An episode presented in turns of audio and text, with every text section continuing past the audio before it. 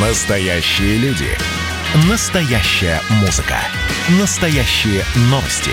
Радио «Комсомольская правда». Радио про настоящее. 97,2 FM. эм. Союзный вектор из первых уст. Здравствуйте, меня зовут Екатерина Шевцова. Это программа «Союзный вектор». Впервые в истории Беларуси возбудили уголовное дело по статье о попытке захвата власти в отношении задержанных по подозрению в подготовке покушений и свержения президента республики Александра Лукашенко. ФСБ России буквально вот в начале этой недели опубликовала кадры оперативной съемки, на которой имеющий двойное гражданство США и Беларуси юрист Юрий Зинкович и белорусский политолог Александр Федотов в одном из ресторанов Москвы обсуждают организацию военного переворота в Минске. Помимо захвата власти, заговорщики планировали тайком прихватить имущество Александра Лукашенко. Их задержали в Москве. О подготовке госпереворота уже полгода знали сотрудники ФСБ России и КГБ Беларуси. Подробности спецоперации были известны и Александру Лукашенко. И сам президент подтвердил, что к заговору причастны американские спецслужбы но они взялись за детей. В планах захват ребенка, одного, второго, как получится, посадим погреб. Кстати, в Гомельской области погреб подготовили. Мы задержали группу, они провели, нам показали, как они это все планировали. Э, затем мы обнаружили работу явно иностранных спецслужб. Мы обнаружили их э, желание явиться в Минск и уже заняться организацией покушения на президента и детей. Мы по каналам соответствующим предупредили и Россию, и других, чтобы были в теме «Не дай Бог, ответ будет жесточайшим. Э, я попросил э, президента России и Терцель своего коллегу Сашу Бортникова, ФСБ, и мы их там взяли. Выехала наша группа, 11 человек или 12. Фигурантам грозит наказание в виде лишения свободы на срок от 8 до 12 лет. Сейчас задержанные находятся в СИЗО КГБ. Они сотрудничают со следствием, дают признательные показания. Президент России Владимир Путин во время послания Федерального собрания на этой неделе заявил, что Запад и США навязывают свои ценности и уже переходят все границы. Но сегодня подобная практика перерождается в нечто гораздо более опасное. Но имею в виду ставшие недавно известными факты прямой попытки организации в Белоруссии государственного переворота и убийства президента этой страны. При этом характерно, что даже такие вопиющие действия не находят осуждения так называемого коллективного Запада. Все делают вид, что вообще ничего не происходит. Можно иметь любую точку зрения по поводу политики президента Беларуси э, Лукашенко Александра Григорьевича. Но практика организации госпереворотов, планов политических убийств, в том числе и высших должностных лиц, но это уже слишком. Все границы перешли уже. Российский лидер отметил, что Россия тоже испытывает различные нападки. По словам Путина, ответ будет симметричный. Ну и, собственно говоря, сегодня мы поговорим с нашим гостем, с Андреем Кривошеевым, председателем Белорусского союза журналистов, именно об этом неудавшемся покушении. Андрей, здравствуйте. Здравствуйте. Ну, у меня первый вопрос. Э, насколько долго эта спецоперация разрабатывалась? Ну, наверняка же знали об этом, да, и заранее готовились. А, что касается белорусских правоохранительных органов КГБ, безусловно, эти структуры ждали и готовились. Дело в том, что аналогичная э, методичка, аналогичные шаги э, и аналогичные реакции мы видели и в Турции, и в Украине в 2014 году.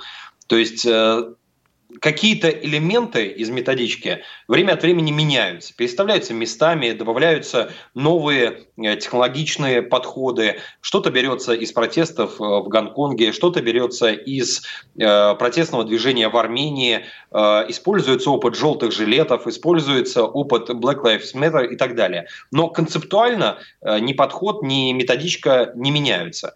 Как это происходило в Беларуси? Сначала была попытка блицкрига Угу. По сути, это был блицкрик, то есть первые э, три дня это жестокие беспорядки в Минске, э, в ряде областных городов. После того, как этот сценарий не прошел, был разыгран сценарий мирного карнавального шествия. Ну, когда, выходили женщины, цветы, да, эти обнимашки все были. Безусловно, угу. это все мы видим с еще конца прошлого века, это вот в конце 90-х, эта технология использовалась в Латинской Америке прежде всего.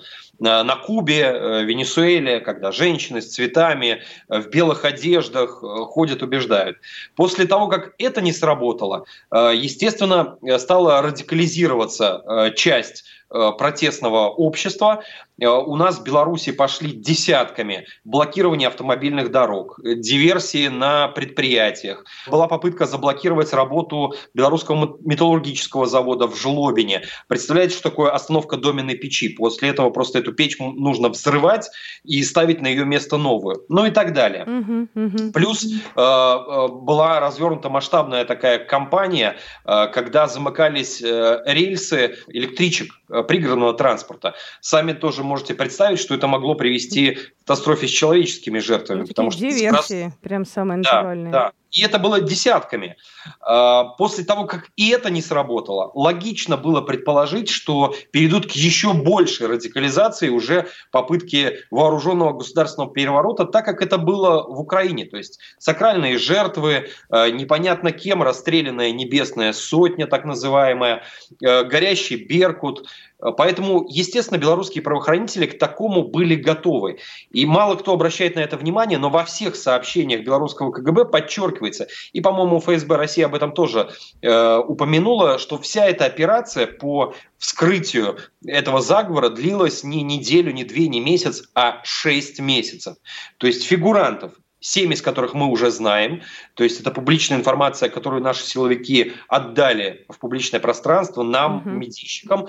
Два факта названы, что вот прям задокументированы, отсняты, есть, значит, неопровержимые доказательства попытки подкупа силовиков. Эти встречи, которые проходили в закрытых зум-конференциях, Э, закрытом общении. Э, давайте расскажи, расскажите, пожалуйста, про тех людей, которые, собственно, являются костяком вот этой вот самой э, группы заговорщиков, да, Александр Федута и главный организатор Юрий Зинкович. Кто эти люди? У них вроде двойное гражданство даже у кого-то. А, ну да, главным организатором, по крайней мере, судя по тем видеозаписям, которые мы получили, подчеркну, это лишь небольшой кусочек вот этой всей э, игры э, нашего КГБ, которая велась на протяжении шести месяцев. Юрий Зинкович – это старого разлива БНФовец, Белорусский народный фронт, ультраправая э, оппозиционная э, политическая партия, угу. тем не менее, которая раскололась на несколько частей, тем не менее, одна, одно из ответвлений э, партии БНФ э, легально действует в Беларуси, это официально зарегистрированная политическая партия. Здесь, в Минске, ее возглавляет как раз э, Григорий Костусев, тот самый, который тоже фигурирует в числе этой семерки. Юрий Зинькович принадлежит к такой новой старой плеяде БНФовцев, который уехал на постоянное жительство в Соединенные Штаты Америки, пытался там возглавить БНФовскую диаспору, в Соединенных Штатах Америки и Канаде. Э, у него там это не получилось. После этого, э, как сообщается экспертами, он вступил в контакт с некими американскими спецслужбами, не сообщается, правда, какими, которые так или иначе курируют деятельность вот таких диаспор на своей территории. Так вот, Юрий Зинкович пытался возглавить все это объединение, вошел в контакт с разведсообществом. После этого он несколько раз э, даже публично э, на, своей страни... на своих страницах в социальных сетях призывал к формированию э, вооруженных отрядов самообороны, так называемых, которые бы вооруженным образом сопротивлялись белорусским силовикам. Это был разгар протестной активности, август месяц прошлого года. После этого он как-то пропал с радаров, исчез человек. То есть его нигде не было, не видно, не слышно. Очевидно, что он перешел к планированию вот такого заговора или планированию госпереворота с терактами.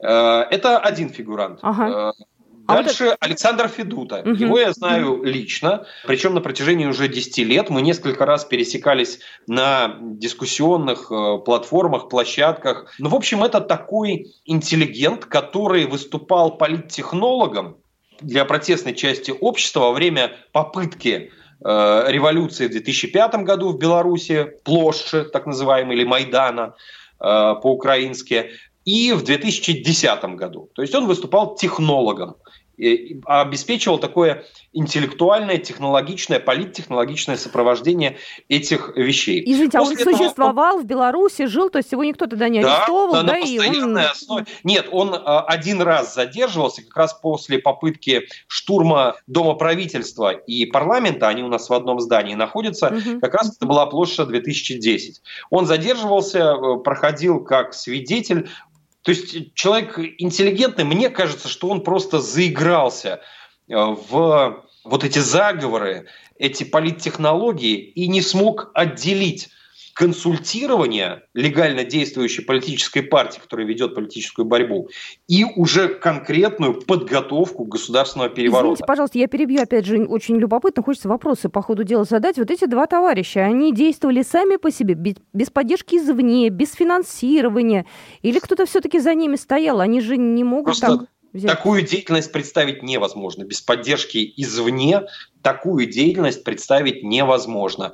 И поверьте, наверное, ни в одной стране, где прошли Майданы и перевороты государственные, такая, такая деятельность не осуществлялась сугубо ресурсом политическим, финансовым, э, технологичным, э, который бы находился внутри страны. Это всегда э, интересанты зарубежные, которые вмешиваются. Мы видели это в Армении, угу. мы видели это в Украине, да везде, где проходили такие события, мы это видели.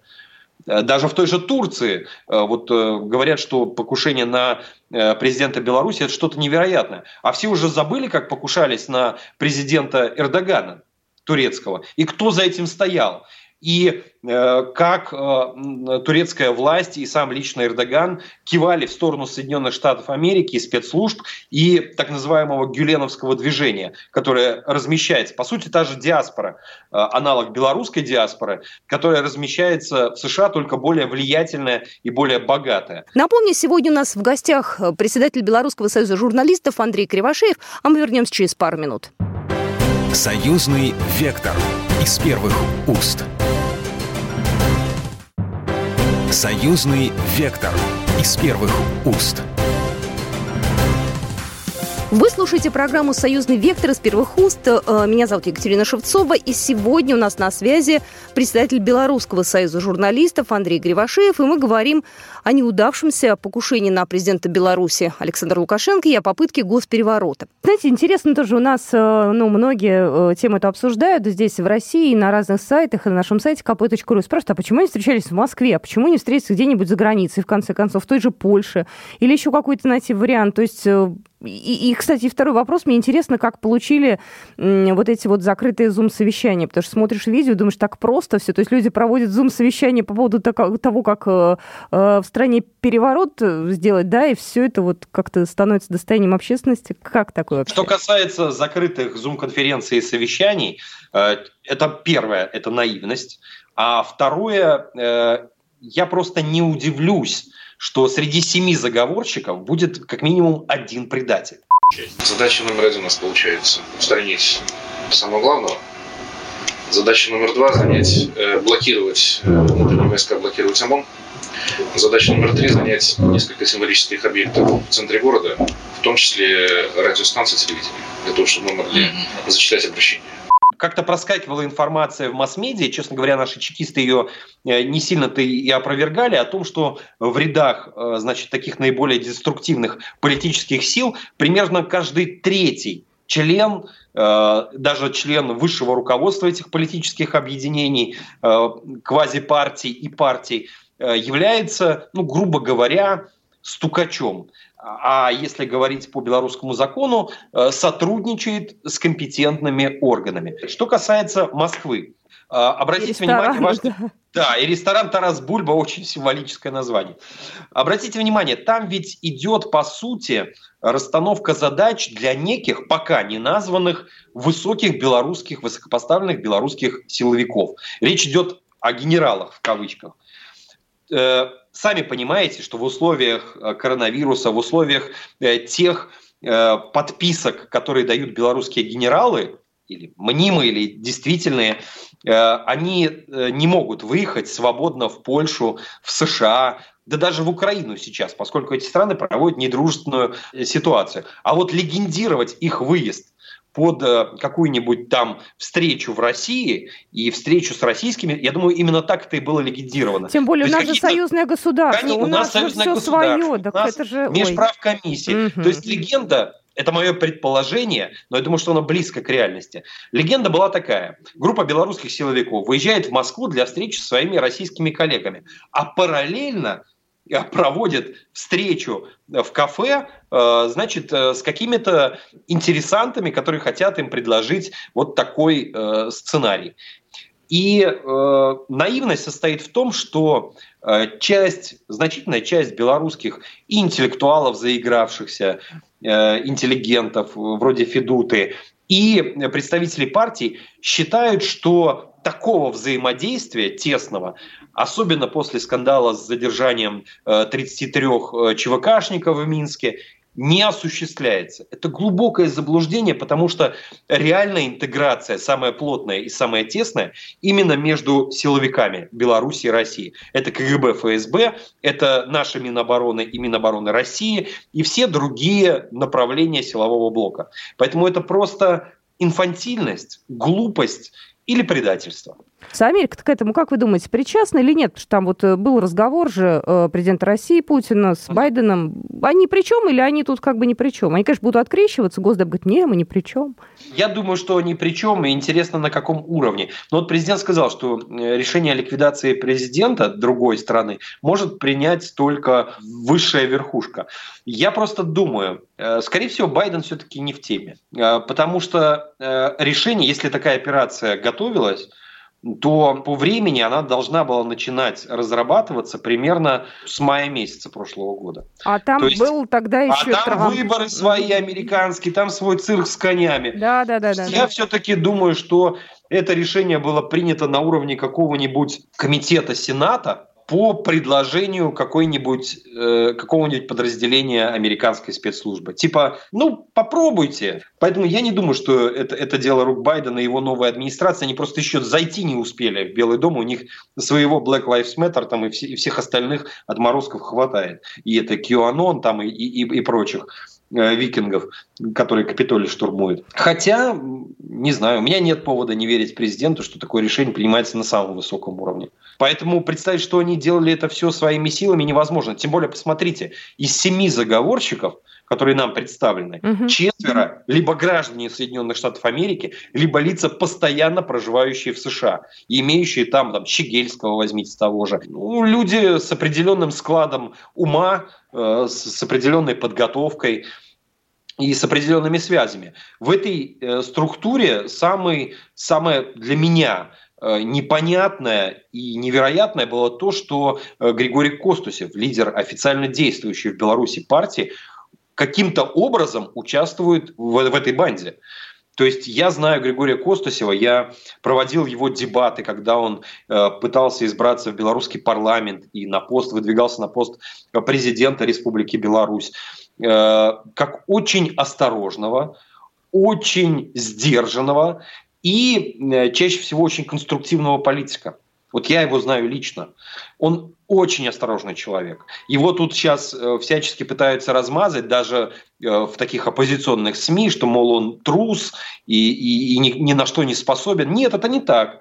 Он не трус, и он способен на решительные шаги и заявления, но он очень осторожный политик, потому что он понимает, что за ним стоит последний легальный осколок Белорусского народного фронта, который легально действует в Беларуси.